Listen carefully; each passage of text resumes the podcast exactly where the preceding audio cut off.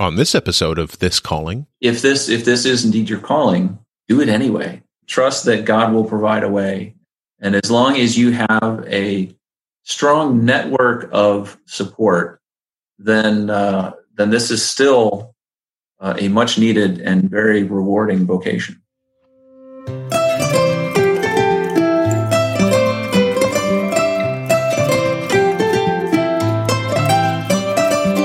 Welcome to This Calling, conversations about vocation. I'm Chris Arnold, a Christian who used to be an atheist, a software engineer who became a priest.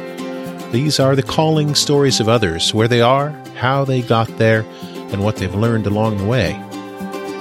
In this episode, I talked to Father Kevin Olds. Father Kevin is a priest in the Episcopal Church serving Saint Timothy's in Fairfield, Connecticut. Like me, Father Kevin was formerly a software engineer. Father Kevin felt the call to seminary in the Methodist Church before encountering monasticism, coming right to the threshold of the monastery, and eventually ordination in the Episcopal Church. Here's our conversation. Hello, Kevin. Welcome to This Calling. How are you? I'm doing well, Chris. How are you today? I'm okay. It's beautiful, sunny, warm day here. Uh, we have, um, my wife and I bought a new tree a few days ago, and that's going to be delivered soon. So I have to go out and do some prep work in our front yard before it gets delivered. So that's this afternoon's uh, plan. And it's going All right. to be, it's going to be uh, warm. So good, honest labor. Yeah, yeah. So you're a priest somewhere. Where where do you serve? So I am serving at Saint Timothy's on the Hill in Fairfield, Connecticut, which is in uh, southwestern Connecticut. Okay. So Yankees territory, not Red Sox territory. Yes. Yeah. Yeah. I yeah. think once you pass the Connecticut River, then it starts to get pretty sketchy. Sketchy. So I grew up in the suburbs of Boston. So, and I know that there's there's this dividing line right down the middle of the state where uh, you, you're either oriented towards New York or towards Boston. That's true. Yeah. Yeah. Actually, I, uh, my previous parish, I served in Saugus, Massachusetts. So, oh. uh, yep, I got okay. to, to live in the orbit of Boston for about uh, six and a half years. Yeah. Well, my sister for a while when she uh, was married, lived in Lynn. So we got up to the North Shore oh. quite a lot. Sure. So tell me your life story. How did you get to be a priest? You weren't, you weren't born a priest, I assume. No, no, they uh, and it, it didn't. Uh, you know, it didn't happen by by by acclamation. Uh, so I was uh, born in upstate New York, uh-huh. uh, Syracuse, in the near Lake Ontario, and my first church memory was of being in Sunday school in what I found out later was a fundamentalist independent Baptist church. Oh, and. Uh, I don't, we weren't there very long, apparently. I think my parents stopped going because there was some kind of schism or scandal or something. And so while I was raised in a Christian household, I wasn't a churchgoer until my teenage years when a friend invited me to the youth group at his church, uh, which was also a Baptist church, but an American Baptist church. So that's when I really started to get um, indoctrinated in the faith, I'll say, in a broad sense. Um, but, uh, after college, you know, in college, I fell away from church as many, uh, college kids do. After college, I started my career in I T. I was a computer programmer for my first vocation and I did that for several years. And along the way, I did try to, to start going back to church again. And I found that my, uh, uh the Baptist church near where I lived at that time, I was in New Jersey. I tried going, it just didn't didn't fit anymore.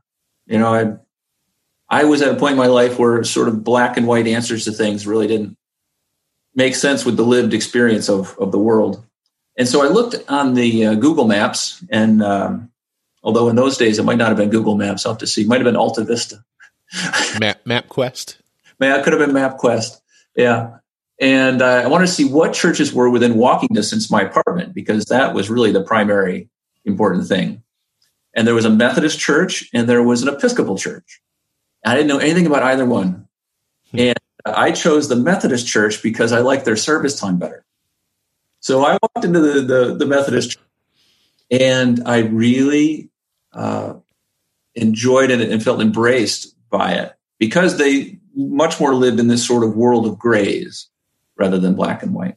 And you were allowed to question things instead of just being told what to think on various issues. And it was once I started getting more involved in the life of the church uh, that then things started to change. Uh, and what I mean by that is I started to realize that what I was doing with my life in terms of my profession wasn't necessarily uh, matching up with what I thought the most important things in life were anymore. As a consultant, I was mainly helping large companies make even more money than they already had. That really wasn't doing anything to make the world a better place.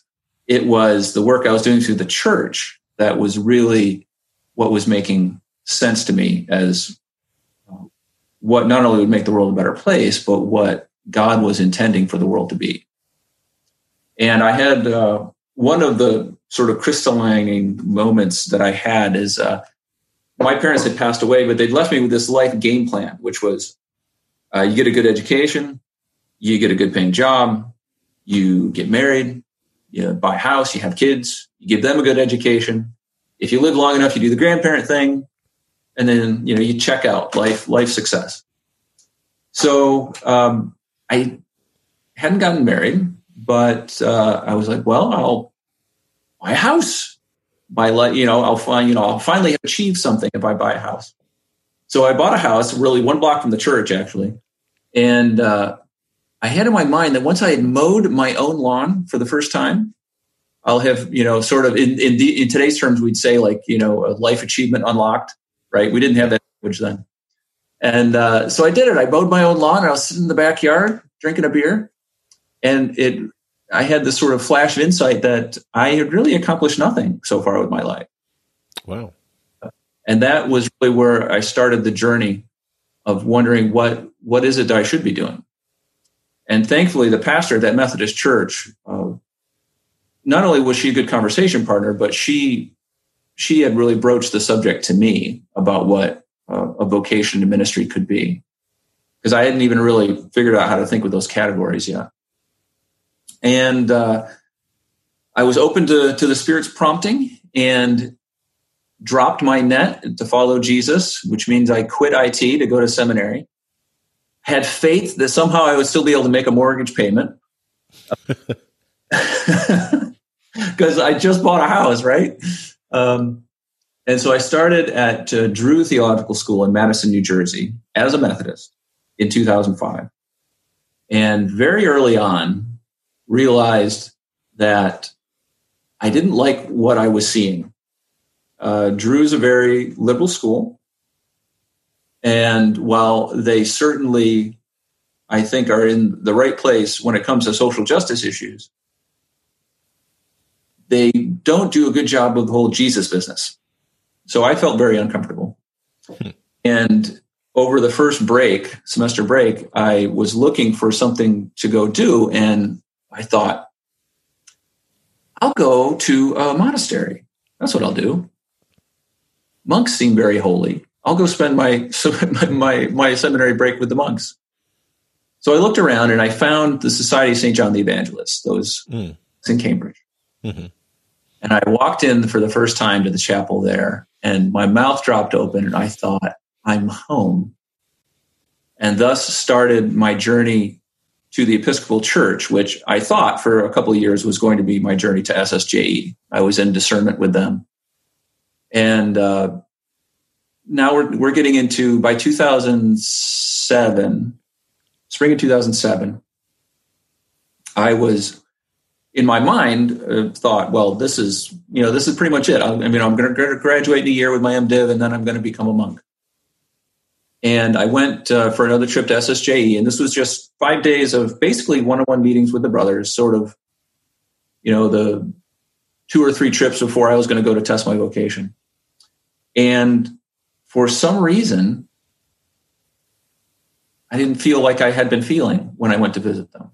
It was as if if you if you can have the image in your mind of trying to drag a dog along by the leash and he doesn't want to go and he puts it down, that was very much sort of the feeling I was having inside me, and I didn't know why, and I was really mad about it because uh, I had this all planned out. I was ready, but something inside me was saying no. So I left. It was uh, it was Memorial Day weekend, and I left because on uh, on Tuesday I was going to be starting my uh, C P E summary unit. So Tuesday I show up at the hospital and um, meet the other people in my cohort, and I met uh, the woman who would one day become my wife, and that is why I'm not a monk. Uh, so I finished Drew, ended up going to, well, I did a, then a year of C P residency. By that time I had, you know, I'd, I'd be long become Episcopal, but I needed my Anglicanization. So then I went to General Seminary for an S T M degree, and then was, uh, was ordained, and then went to Saugus, which is where we kind of started the conversation. So that, is, uh, that that's the, the winding trail of what brought me first towards ministry, but then specifically to the Episcopal Church. That is, uh, so as you were sharing your story, here's what I was um, tripping over and chuckling to myself. Before I became a priest, I was also a software engineer. I was a Java, mm. Java application engineer. Um, and I really became a Christian. Um, kind of holistically, you know, I, I was baptized at a very young age, but I, I, my conversion moment was, was coming out of a particularly bad relationship in my late twenties. And one of the responses that I had for that was, uh, that I began exploring a monastic vocation with S S J E. And they ah. said, they said, Uh, we'd love to talk to you, but you've just gotten out of this bad relationship. Mm. Here's some stuff to read.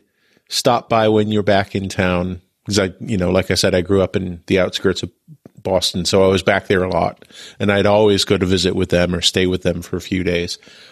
Um, and they said, you know, let the, we'll give it a year before mm. we start anything more detailed. And of course, during that year, uh, I met the woman who later became my wife. So, mm-hmm. so uh, there's a lot of parallels in our stories. What sort of programmer were you? Oh, well, um, mainly web development. So you know, in those days, Java, JavaScript, H T M L, mm-hmm. uh, you know, uh, A S P dot net. When, when I got out, A S P dot net was kind of a big thing. And And then because it was a consulting company, around the edges of that web development, occasionally they would just throw me into some other project because they needed more manpower. And so I found myself doing some, you know, some server-side stuff and mm-hmm. a lot of, um, of technical team lead things and th- things I hadn't been trained for, but things they figured I was smart enough to figure out how to do and that they could continue to build the, cu- build the customer for. Yeah, exactly. Yeah. Yeah. That sounds familiar. Uh-huh. So I want to go back to um, to your relationship with, with religion when you were sort of college age and younger. Mm-hmm. So you, you had this early memory at this Sunday school in the in, uh, Independent Baptist Church? Yeah, Fundamentalist Independent Baptist Church. Um, Remember, it had uh, the the pews had lime green upholstery on them. Wow. Sounds horrible.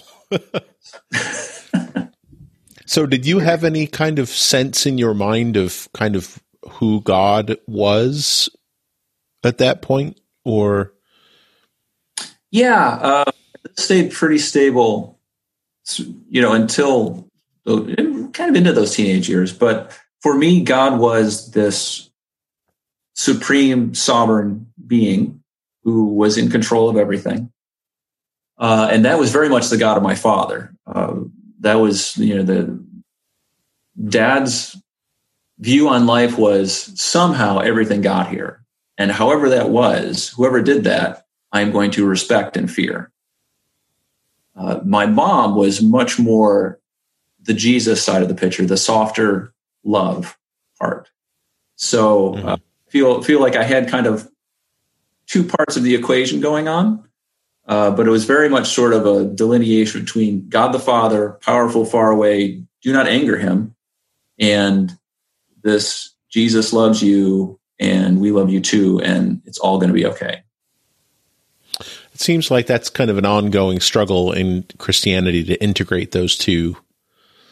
Uh, I think both perfectly reasonable aspects of our relationship to to the divine. Sure. Um, but so you took that into college, or had you already kind of started to leave it behind? Well, I mean, during my teenage years, after I started going to that, that youth group and I got involved in that in the American Baptist Church, I still had the very similar idea of who God was. Um, it wasn't until I got to college, because growing up in a small town is very homogeneous. You know, we all looked the same. We all thought the same on various topics. And there wasn't a much of lived experience that didn't match up with sort of our understanding of the divine. Mm-hmm. Now, we would have used those kinds of words. But once I got to college, um, and sort of everything that goes along with that, it didn't seem to resonate with how I'd been taught to believe, not about God, but also about, you know, any number of other things that go on uh, when your world's very small. And so in that dissonance, uh, I fell away from being a, a churchgoer. I still... I've never not believed in God, but you know, the, the particularities of, of who that was and, and how he's in relationship with, with that creation, you know, those things have changed over time. So your college years, was that, would, is that more that you were just experimenting and exploring new aspects of your life and you were just busy, or were you rejecting something? Were you leaving church behind for a while, or a little of both? I would say, yeah, I would say a little of both. For one thing, my world had gotten huge, right? Yeah. Just in terms of people and knowledge and understanding the uh, more about sort of how, what the world is and how it operates. And then, so just from that purely, the looking at things through a lens of faith, that that sort of dropped farther down the priority list. But then also, when I would go to church, you, you know, and when you're, you know, when you're eighteen, nineteen, you think you know everything anyway. And so then on top of that, you know, I'm getting this wonderful education at this at this small liberal arts college, and uh, I obviously know more than this this guy who's in the pulpit. Like, who is he to tell me about X, Y, or Z? And so uh, it became sort of a partially an, an intellectual uh, pushing back, like. Hmm. I need that. Hmm. Yeah. uh, but you carried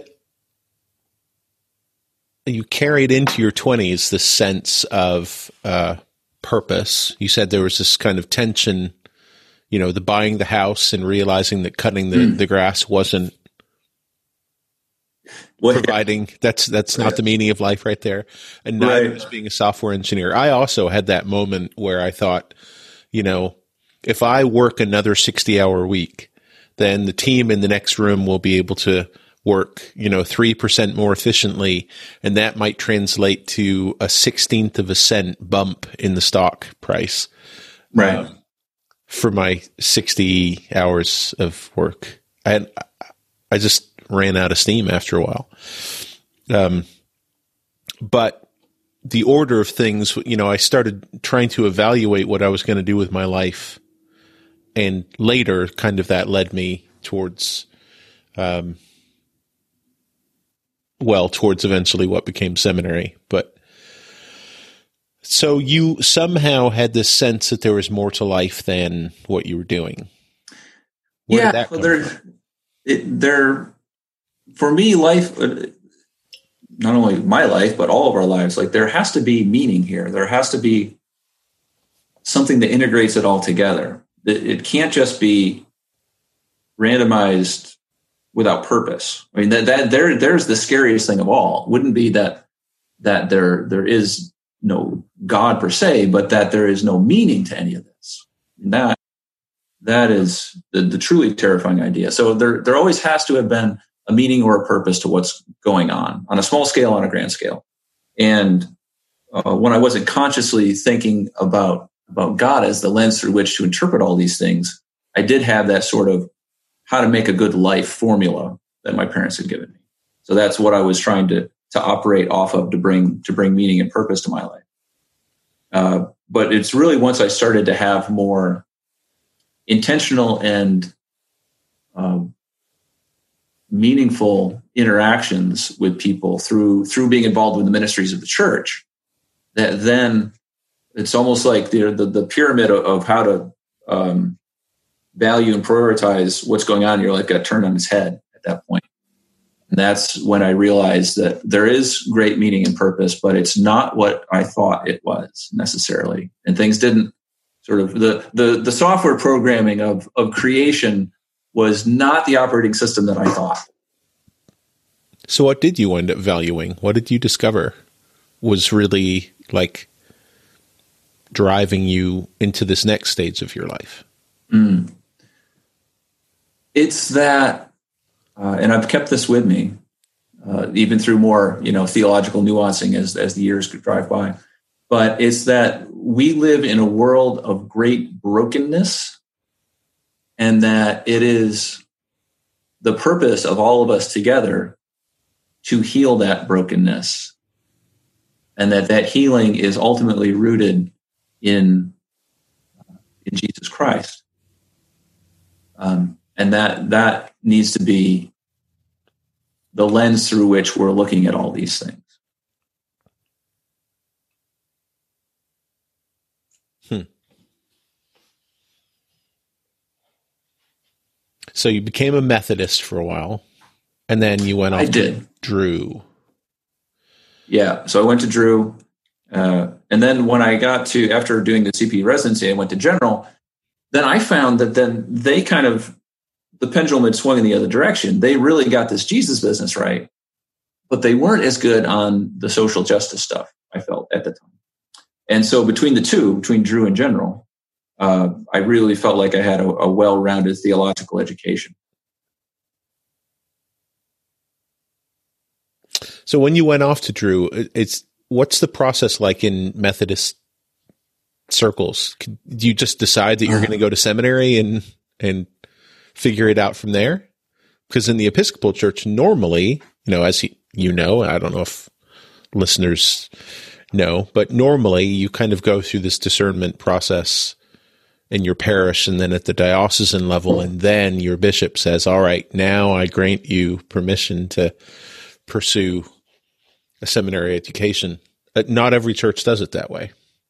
Yeah, well, yeah, you're you're you're you're spot on about that. Um, so in the in the Methodist system, it's it can be the, quite the opposite. You know, you have a calling, you decide that you're going to go to seminary, and you go, uh, but that's not necessarily tethered to the ordination process. And I started those things just about at the same time uh, of being officially in the ordination process and attending seminary, and um, that ended up. And I didn't really understand the timing of things uh, as I was pursuing those those, those two tracks. And um, I wouldn't have been, even if I had graduated with my MDiv as a Methodist, I still, I wouldn't have been at the at the right time for ordination. So I still would have had to kind of twiddle my thumbs for a bit and mm-hmm. process to play out. Mm-hmm. So what did you discover about uh the monastic life that that that you carry with you now? I mean, you, mm-hmm. obviously you were attracted, drawn to it, called to it, to a, to, to the threshold at least by yeah. God for for some reason. Um, even though that's not where you wound up, I, I assume that God kind of brought you there for for to learn something that you hopefully carry with you now. Yeah. Yeah. Uh, and it's been, the monastic for me was uh, a set of experiences that then I needed to figure out what they were, right? Like the experience of, of being in prayer and something inside of me becoming very quiet and attentive. That's the experience. And then, you know, later on me needing to figure out, well, what is, what does that mean? What, you know, what just happened to me basically? And why was it so good? Uh, so understanding my own need for, for stillness and quiet and contemplation and how much that feeds my soul. Uh, I'm very much a, a an introvert on the Myers-Briggs scale, which has made, of course, being in public ministry always a a running joke. and, and also a challenge, a life challenge of as someone who was felt like I was I was there, I was like, as you said, I was on the doorstep, and then realized that I was called not I was called to intimacy, not in form of community, but in terms of relationship, one-on-one relationship. And what, where that has been a real struggle for me, since I do still have inside me that desire for a monastic rhythm and depth of my life, is that, you know, in addition to being married, is I have two young kids. Hmm. And it is not easy. Um, Uh, both my boys, uh, two boys, and both of them, uh, in their own way, have special needs. My older son Zach is is autistic, and he's um, he's very verbal, um, but you know he's never had an emotion that he didn't put on display in front of everybody. Hmm. So that's a challenge. Uh, and uh, my other boy Tom has a very rare congenital heart defect. Uh, so whereas Zach's presence is very acute in some ways. Um, the the anxiety that I carry with me about Tommy, Tommy is always in the background, but it's always there, kind of like this white noise of stress. Hmm.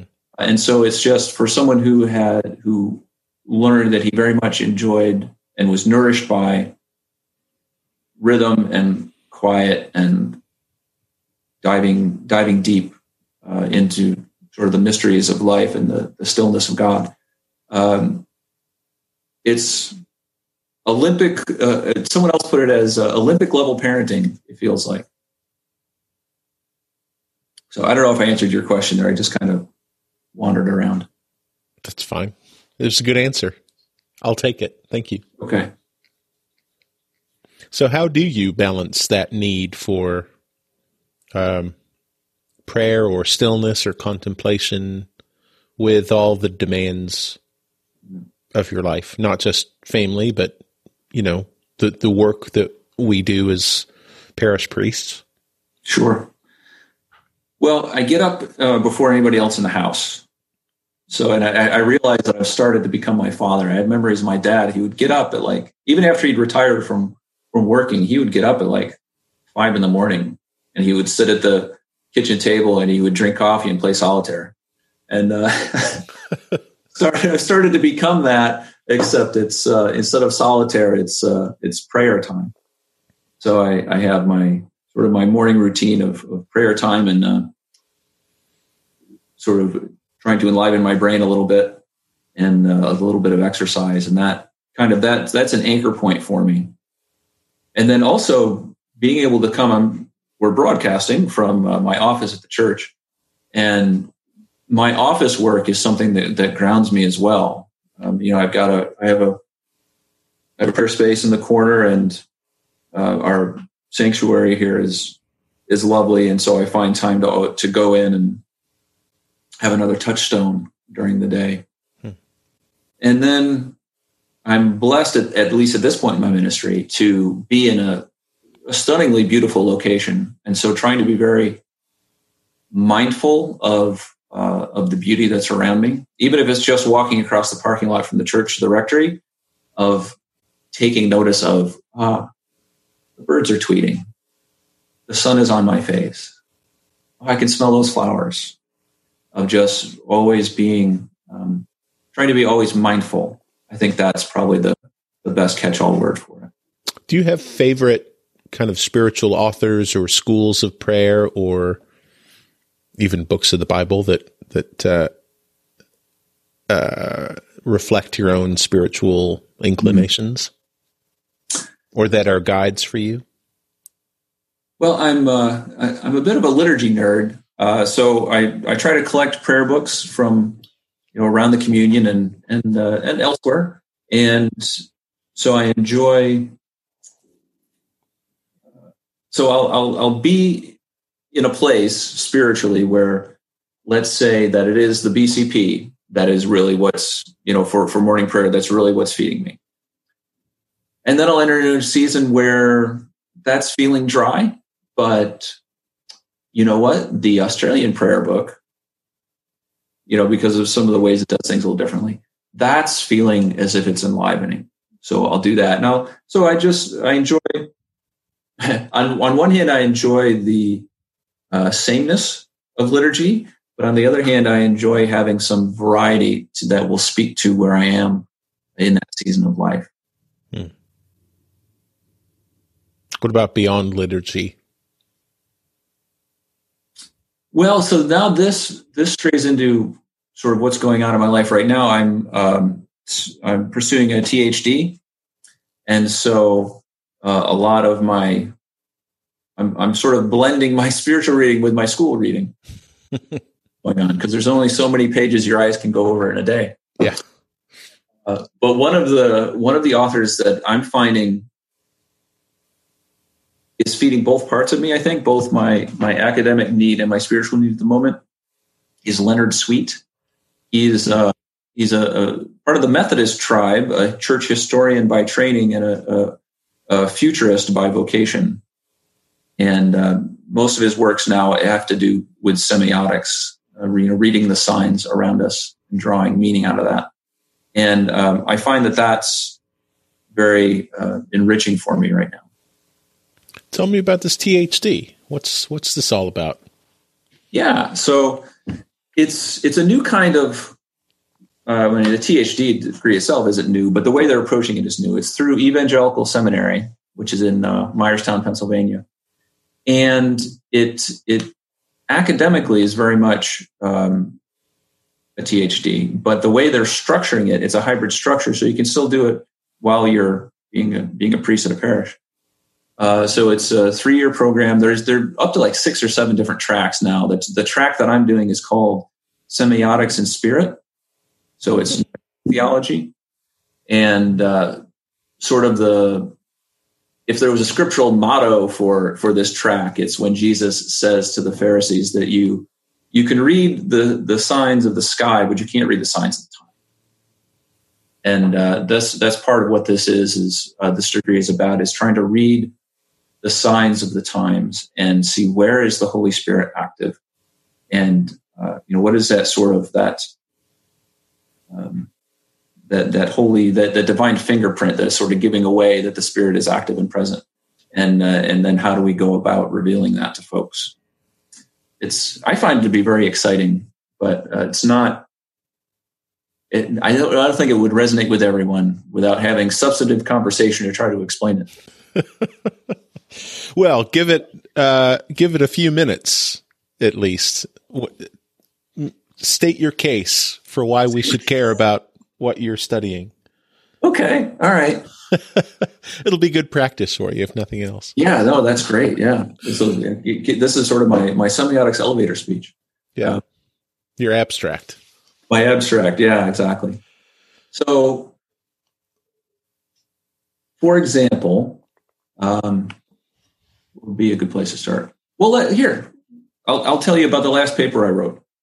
So I want to read the signs of our liturgy as, as Episcopalians and decide what what does our what can our liturgy tell us about how we are supposed to engage the society around us. So I looked at, well, all right, the bread during Holy Eucharist is the body of Christ, and we as uh, the local parish are gathered as the body of Christ. Could something about what we do with the bread in worship inform us about how we should be interacting with the community around us? Okay. So then I looked at, well, well, what happens with the bread? And as we all know, it is taken and blessed and broken and shared. Okay. You know what? That's how we're called to be too. As a worshiping community, we are taken. We are, we are gathered by God together. We are blessed as we worship. We are broken in that we are then dispersed into our individual and family units, and we are shared with the community around us. In the Eucharist, we are, uh, you know, we are fed by that bread, and we, as the body of Christ, are feeding the community around us. And uh, that's there's one example of looking at the the signs of what we're doing, and then using those signs to point towards what we should be doing in uh, in the world. And I'm hoping to do more and more of that. But that's like that's the last paper I wrote. So why are you pursuing this T H D? Do you do you have a kind of a, a career or a vocational goal, or is this just something to do? You know, in addition to all the other stuff you have going on, you thought a doctorate would would make a good hobby. My nefarious purposes. um, so this is sort of my way of wrestling with uh, what is going on with you know the institutional church. Other than that, it's you know, a raging dumpster fire.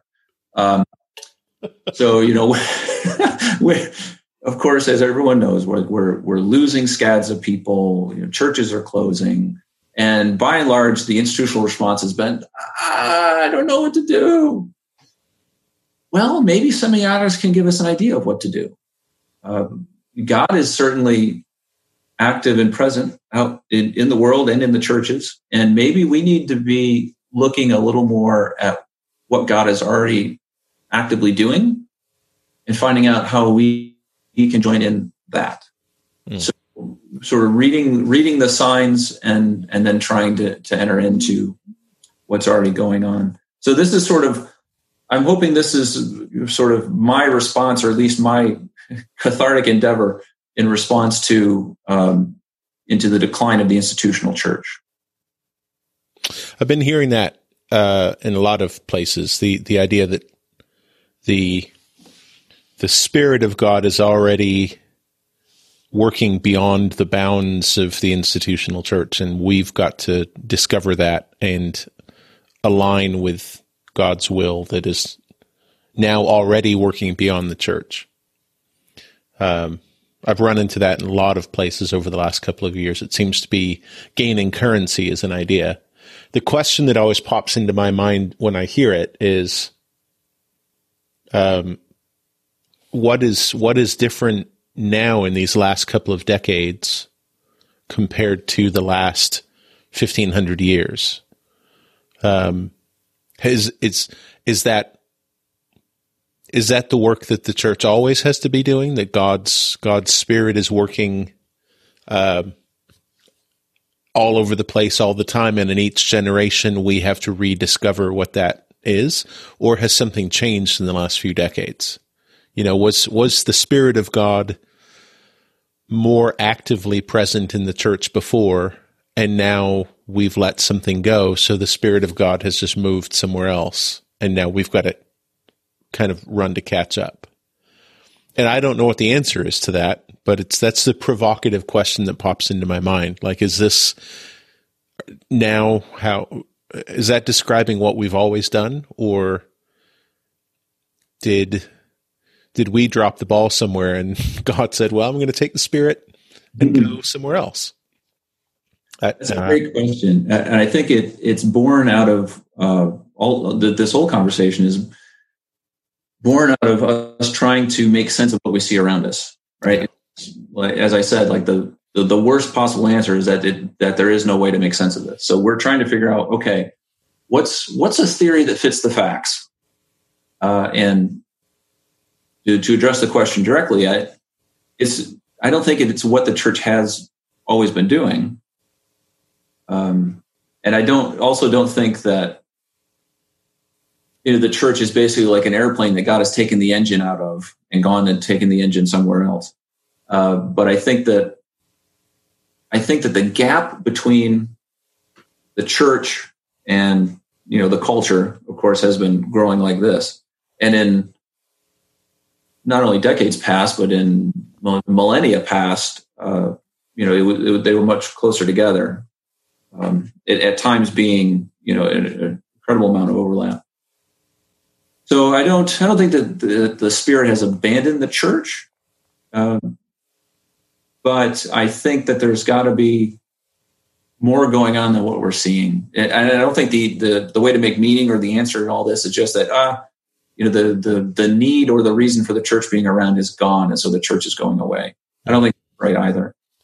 Um, but yeah, like you said, there's uh, there's there's no real answers for this question, I think.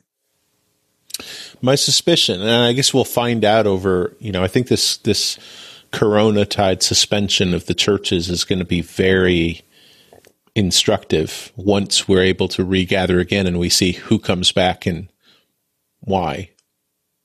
Um, my sense is that there is, you know, the, the, the church in its very earliest days had this kind of central proclamation that, you know, Jesus Christ is risen from the dead, and that changes everything. Um, and a small percentage of people resonated with that. They needed to hear that, and that provided an answer to their existential crisis.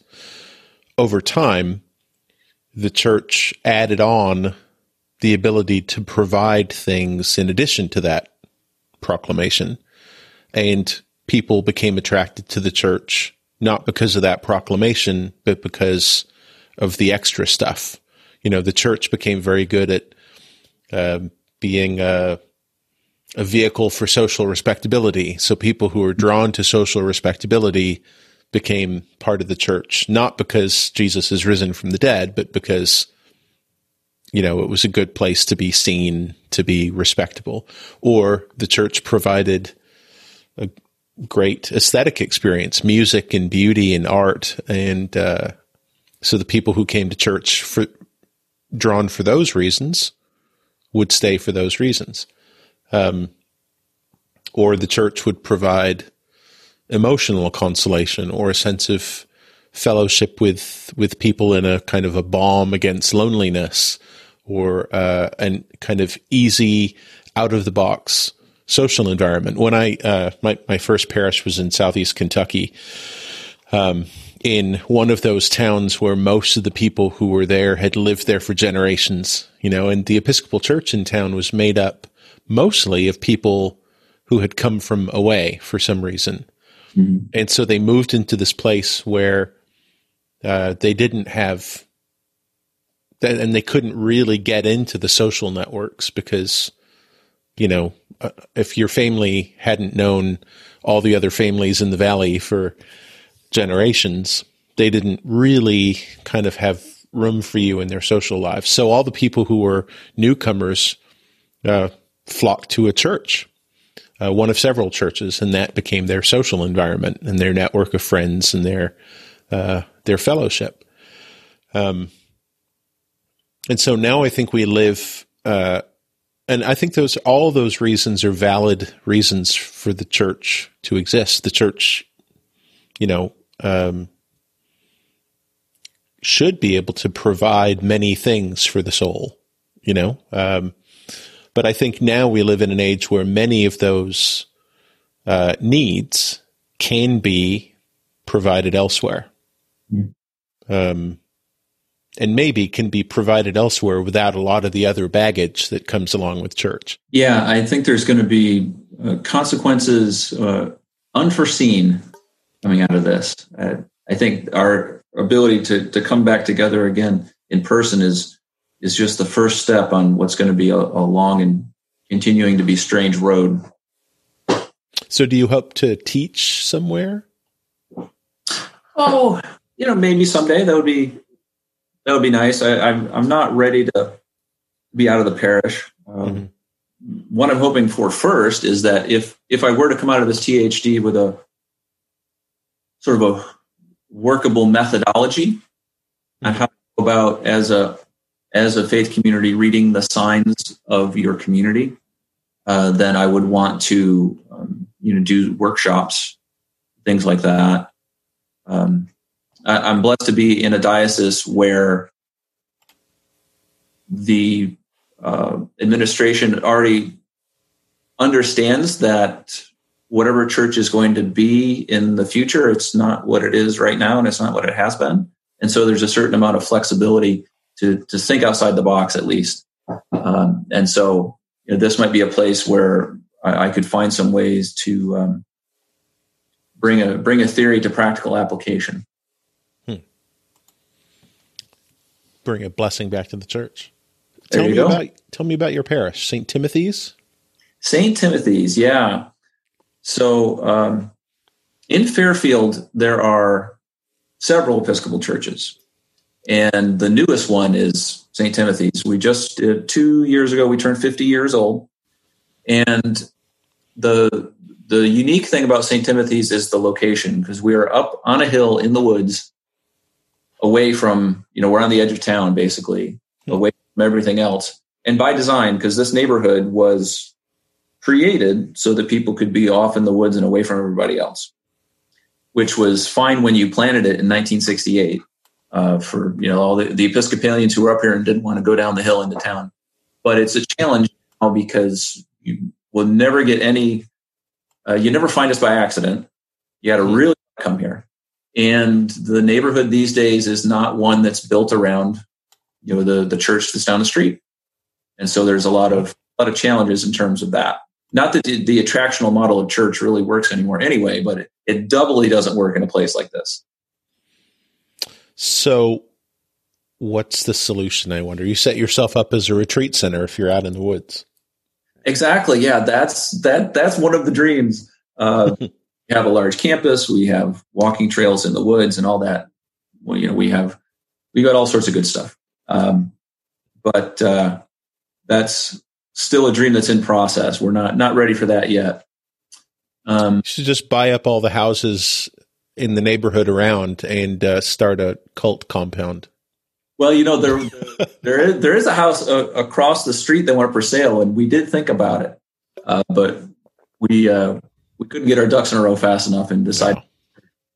But anyway, so that that's I mean, we can certainly, as it is now, we do day retreats and hmm. oh. weddings and this, this, this, and that, you know, all the usual kind of revenue generation stuff that a church would do. But the, the larger answer is that this would need to be a place that has a very specific and unique Christian identity that other Christians uh, would then find out about and make it their home. Hmm.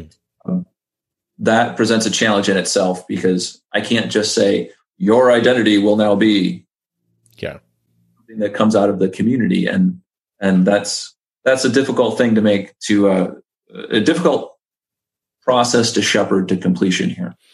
I have found that to be perhaps the hardest aspect of being a parish priest, is that unlike, you know, the the corporate environment where I worked before seminary, um, where the management team would would say, this is the direction we're heading, mm. and we are paying you to, to get on board with our vision. Parish priests have to listen carefully for the identity to come out of the congregation. Yeah. Which can be very frustrating, because there are usually multiple competing identities. Sure. And it takes a long time to kind of discern, to distill what the one identity is, and then kind of reflect it back on the community. Um, so it's, I think it's one of the biggest lessons that I had to learn in the first few years, because I came right out of seminary. I don't know if this is true for you as well. Right out of seminary, full of all my good ideas yeah. that I'd been rehearsing for a couple of years. And I walked in and I said, you know, here's our plan. And everyone said, nope, th- thank you. that, uh, that's not us. yeah. Yeah. No, I, I totally get it. You know, when you when you come when you come shooting out of out of seminary, you're you're ready. You've got you've yeah. got. I just need the blank canvas to make it happen. Yeah, I've been training for this. Put me in, put me in, coach. uh, so, what is your advice to someone who's considering uh, a career change, for instance, from software engineering to church mm-hmm. ministry? My advice, I think, would be to be comfortable with the idea of being bivocational. Hmm. Uh, just from a purely dollars and cents point of view, I, I I think that in a lot of places we've come to the end of where being a professional clergy person means that you have a full-time salary. Um, that's just sort of the, the grim reality of it. Hmm. Uh, in terms, so that's that's the pragmatic piece. The advice I would give spiritually is, if this if this is indeed your calling, do it anyway. Trust trust that God will provide a way, and and as long as you have a strong network of support, and in this day and age, that doesn't even necessarily mean that it has to be, you know, in your town, but as long as you have a strong network of of support of people who can who can think with you, who can um, tell you that you're you're going crazy, you need to check yourself, and and who invite the same from you, then uh, then this is still uh, a much needed and very rewarding vocation. So what changes do we need to make across the Episcopal Church to get ready for bivocational uh, ministry to become more mainstream than it is?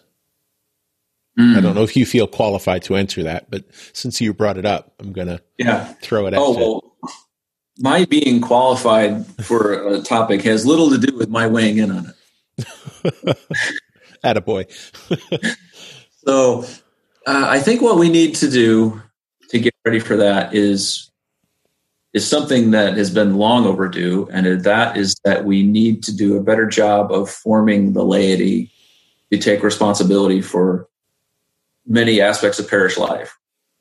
Uh, because if if you're not going to be in a situation where, you know, let's say you can have yoked parishes and so you're still a full-time individual, then it's going to have to be that with your X number of hours a week executing your priestly functions, that you have good boundaries. And that means that you do this, you do X, Y, and Z, but you do not do A, B, and C.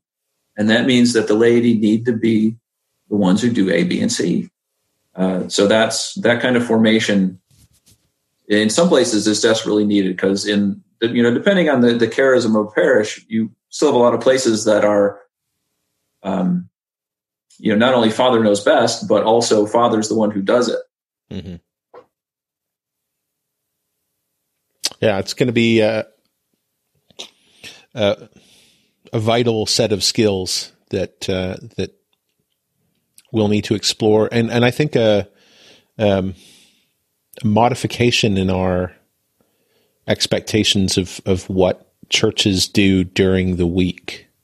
Oh, yeah. Um, in a lot of places. Some places I think are ahead of the curve, and other places mm-hmm. still have a lot of catching up to do. Yeah. All right. Uh, let's, so we're coming up on an hour. So tell me your pop culture recommendation. I don't want to keep you too mm-hmm. long. So what's your. What's your recommendation for something fun to take our mind off everything that's going on in the world? Oh, well, um, I recently discovered and was really uh, enjoyed watching The Good Place. Hmm. It ran for, I think it just finished up like this spring. It ran for four seasons. And the basic premise is you've got these four people who um, show up in... in the afterlife, and then there's there, it's a it's, it's a sitcom kind of, kind of a thing. But then there much much hilarity ensues with trying to figure out exactly where they are and sort of what the rules are and and all that all that kind of stuff. And and I think that it's one of the few shows that I've seen in in a long time that uh, has brings with it a, a, a not only important messages about about you know, what happens after you die, but needs to be fully human. I'll put it, I'll put it that way. And also you just pick up a lot of, of really interesting um, learnings about uh, philosophy. So hmm. there's my recommendation, The Good Place. The Good Place on Netflix. On Net- I think it's on Netflix right now. Yeah. Yeah. Okay. Well, Kevin, thanks for telling me your uh, life story and sharing your calling uh, with us.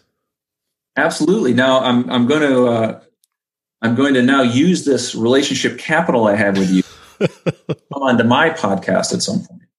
I didn't know you had a podcast. Tell us about your podcast, Kevin. So it's uh, it's called the Padre Cast. And uh, it's it's basically about once a week I just get on and, and rant about some issue for about ten minutes. But every once in a while I will have a guest on, which then we could rant together for like twenty minutes on, on some particular issue. Or or even twenty-five.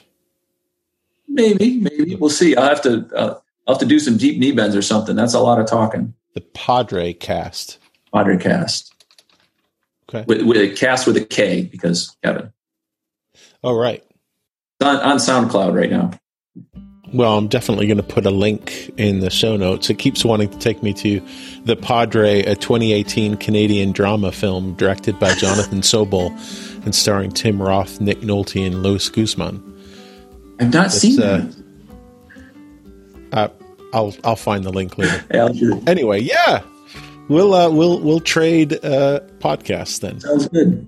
And I'll put the link to yours in the show notes, and people can reach you uh, that way. Great. Well, thank you so much.